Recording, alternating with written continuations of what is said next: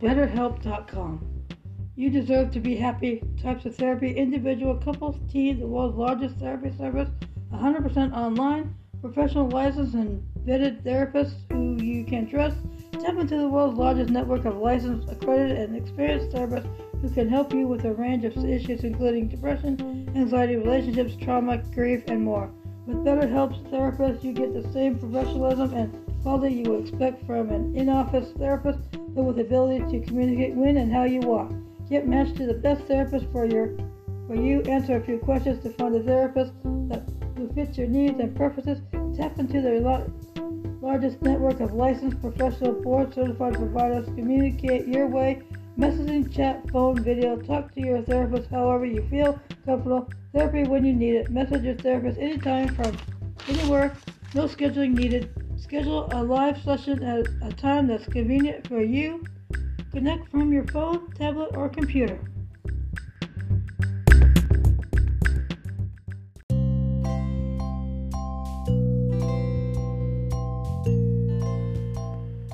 Good morning.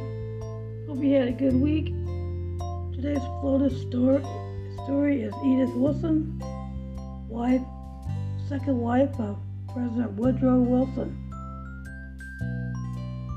Edith Wilson nee Bolling, formerly Galt, October 15, 1872 December 28, 1961, was the First Lady of the United States from 1915 to 1921 and the second wife of President Woodrow Wilson. She married the widower Wilson in December 1915 during his first term as president. Edith Wilson played an influ- influential role in President Wilson's administration following the severe stroke he suffered in October 1919. For the remainder of her husband's presidency, she managed the office of the president, a role she later described as a stewardship, and determined which communications and matters of state were important enough to bring to the attention of the bedridden president. Early life Edith Bolling was born October 15, 1872, in Wytheville, Virginia, to Circuit Court Judge William Holcomb Bolling and his wife Sarah Sally Spears Nee White. Her birthplace, the Bolling home, is now a museum located in Wytheville's historic district. Bolling was a descendant of the first settlers to arrive at the Virginia colony, though through her father she was also a descendant of Matoaka, better known as Pocahontas, the daughter of Wahunsenacah, the paramount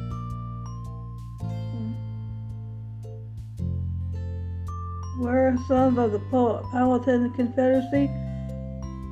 On April 5th, 1614, Matoaka was named Rebecca, following her conversion to Christianity the previous year, married John Rolfe, the first English settler in Virginia to cultivate tobacco as an export commodity.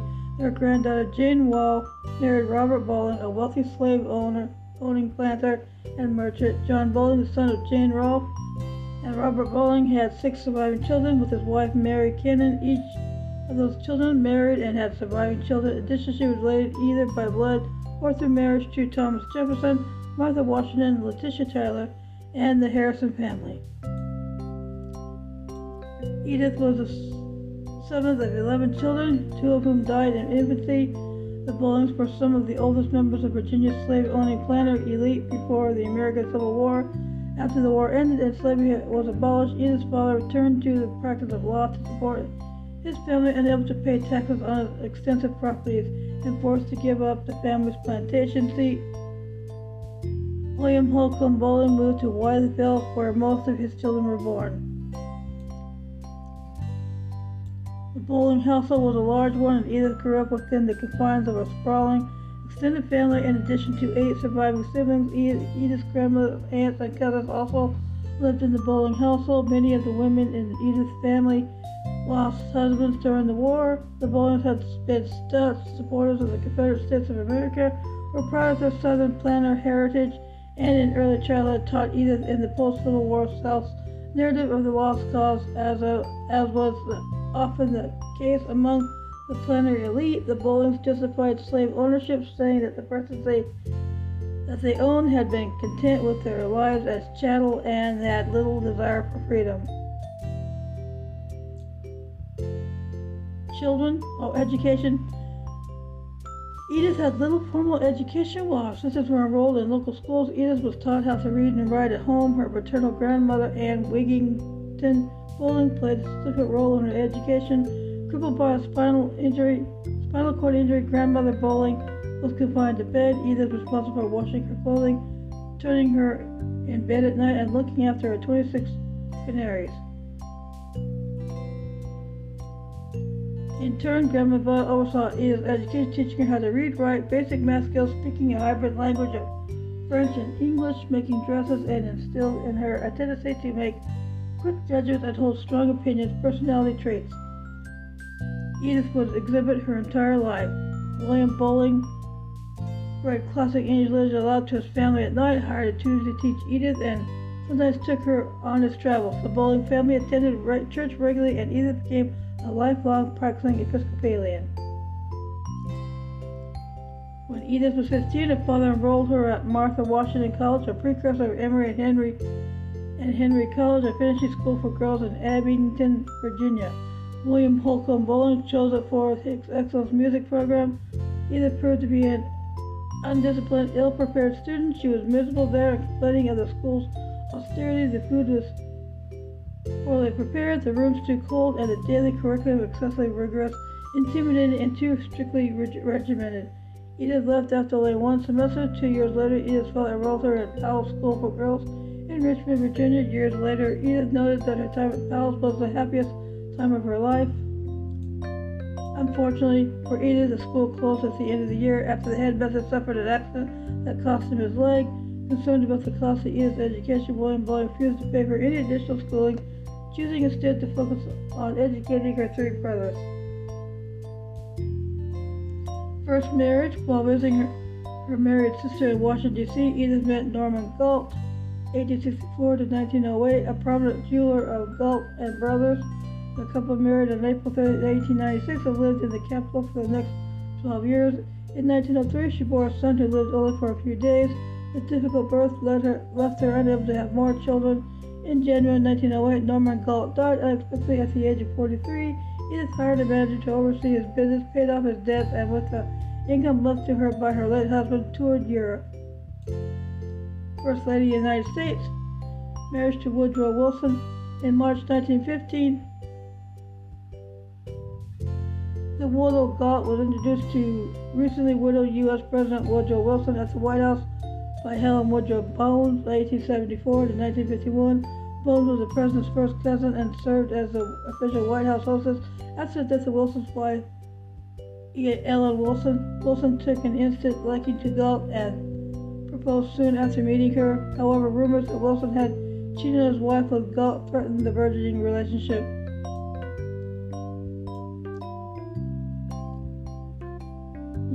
Gossip that Wilson and Galt had murdered the First Lady further troubled the couple. Distress at the effect such well speculation could have on the authenticity of the president and the respectability of his reputation. Wilson proposed to either pulling Galt back out of their engagement. Instead, she insisted on postponing the wedding until the end of the official year of mourning for Ellen Axon Wilson. Wilson Mary Galt on December 18, 1915, at her home in Washington, D.C., attended by 40 guests. The groom's pastor, Reverend Dr. James H. Taylor of Central Presbyterian Church, and the bride's Reverend Dr. Herbert Scott Smith of St. Margaret's Episcopal Church, Washington, D.C., performed the wedding jointly. Early role as First Lady. As First Lady during World War I, Edith Bolling Wilson served observed gasless Sundays, meatless Mondays, and wheatless Wednesdays to set example for the federal rationing effort. Similarly, she set she set sheep to gaze on the graze on the White House lawn rather than use manpower to mow it and had their wool auctioned off for the benefit of American Red Cross.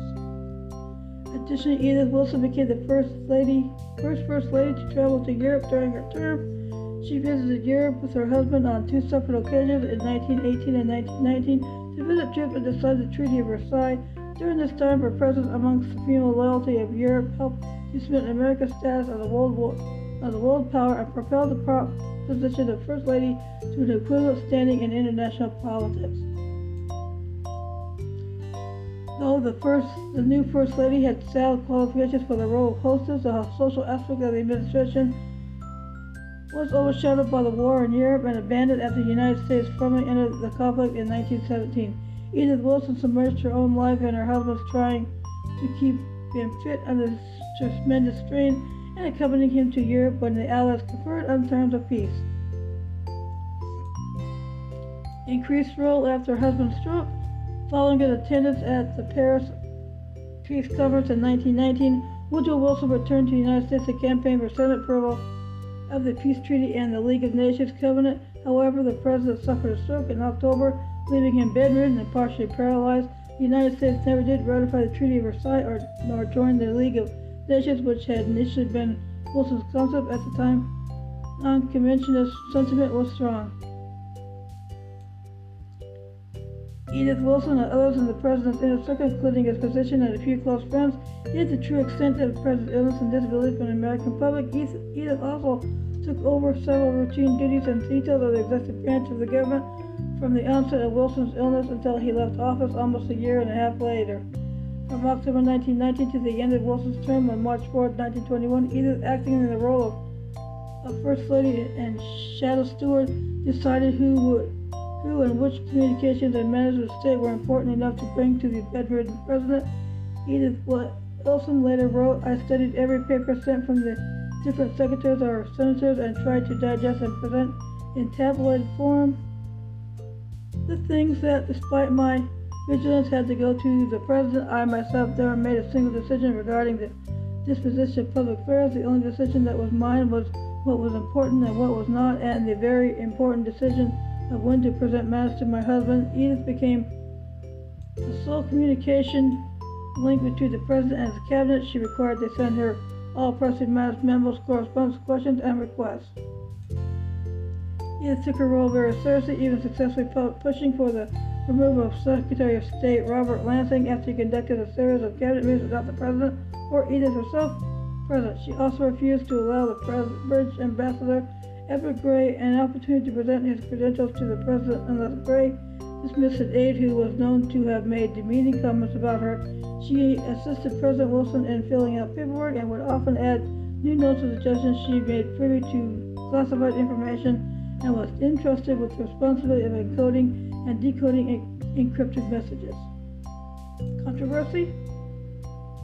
In my memoir, in my memoir, Published in 1939, Edith Wilson justified her self-proclaimed role of presidential steward, arguing that her actions on behalf of Woodrow Wilson's presidency were sanctioned by Wilson's doctors as they told her to do so for her husband's mental health. Edith Wilson maintained that she was simply a vessel of information for President Wilson. However, others in the White House did not trust her. Some believed that the marriage between Edith and Woodrow was hasty and controversial. Others did not approve of the marriage because they believed that Woodrow and Edith had become communicating with each other while Woodrow was still married to Ellen Wilson.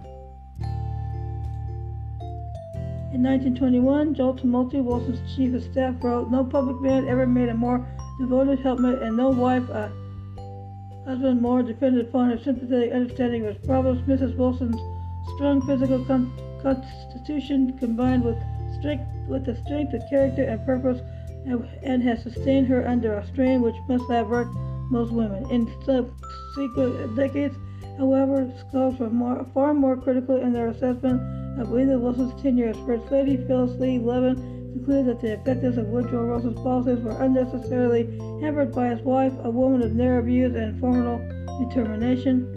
Judith Weaver opined that Edith Wilson underestimated her role uh, in Wilson's presidency. While she may not have made critical decisions, she did influence both domestic and international policy given her role as presidential gatekeeper. Dr. Howard Mark, Markel, our medical historian, has taken issue with Edith Wilson's claim of a benign stewardship.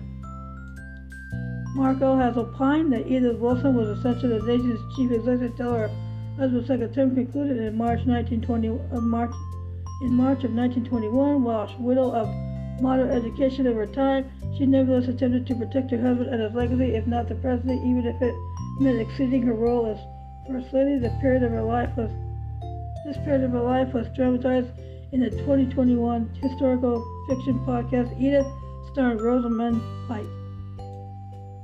later years. Upon leaving the White House in March 1921, Edith and the former president moved into a home on S Street Northwest in Washington, D.C. There she cared for him until his death on February 3, 1924. In subsequent years, she headed the Women's National Democratic Club's Board of Governors when the club opened formally in 1924 and published her memoir in 1939. On December 8, 1941, the day after Japan attacked Pearl Harbor, President Franklin D. Roosevelt asked Congress to declare war, seeking pains to draw a link with Wilson's April 1917 declaration of war. Edith Wilson was present during Roosevelt's address to Congress on April 14, 1945. She attended Roosevelt's funeral at the White House. She later attended the January 20, 1961 inauguration of President John F. Kennedy. Edith Wilson died of congestive heart failure on December 28, 1961. At age 89, she was to have been the guest of honor that day at the dedication ceremony for Woodrow Wilson Bridge across the Potomac River, Bend, Maryland, and Virginia. And on what would have, would have been her husband's 100, 105th birthday, she was buried next to her husband at the Washington National Cathedral. Legacy Wilson left her home to the National Trust for Historic Preservation with the condition that it be made into a museum honoring her husband. The Woodrow Wilson House opened as a museum in 1964 to the Library of Congress. Mrs. Wilson donated first President Wilson's presidential papers in 1939 and then his library in 1946. The Edith Bolling Wilson Birthplace Foundation and Museum in Wytheville, Virginia was established in 2008 the foundation has established has stabilized the First Lady's birthplace and childhood home. It had been identified in May 2013 by Preservation Virginia as an endangered historic site. The foundation's programs and exhibits aspire to build public awareness honoring Mrs. Wilson's name, the contributions she made to this country, the institutions for the presidency, and for example, she sets for women. The foundation shares First Lady Mrs. Wilson's journey from Wytheville to the White House. In 2015, a former historic bank building in Wytheville, located on Main Street, was dedicated to the First Lady and bears the name adapted as the Bolling Wilson Hotel. It serves Wytheville residents and travelers alike. Thanks for listening to this episode on First Lady Edith Wilson. Have a good week and stay safe.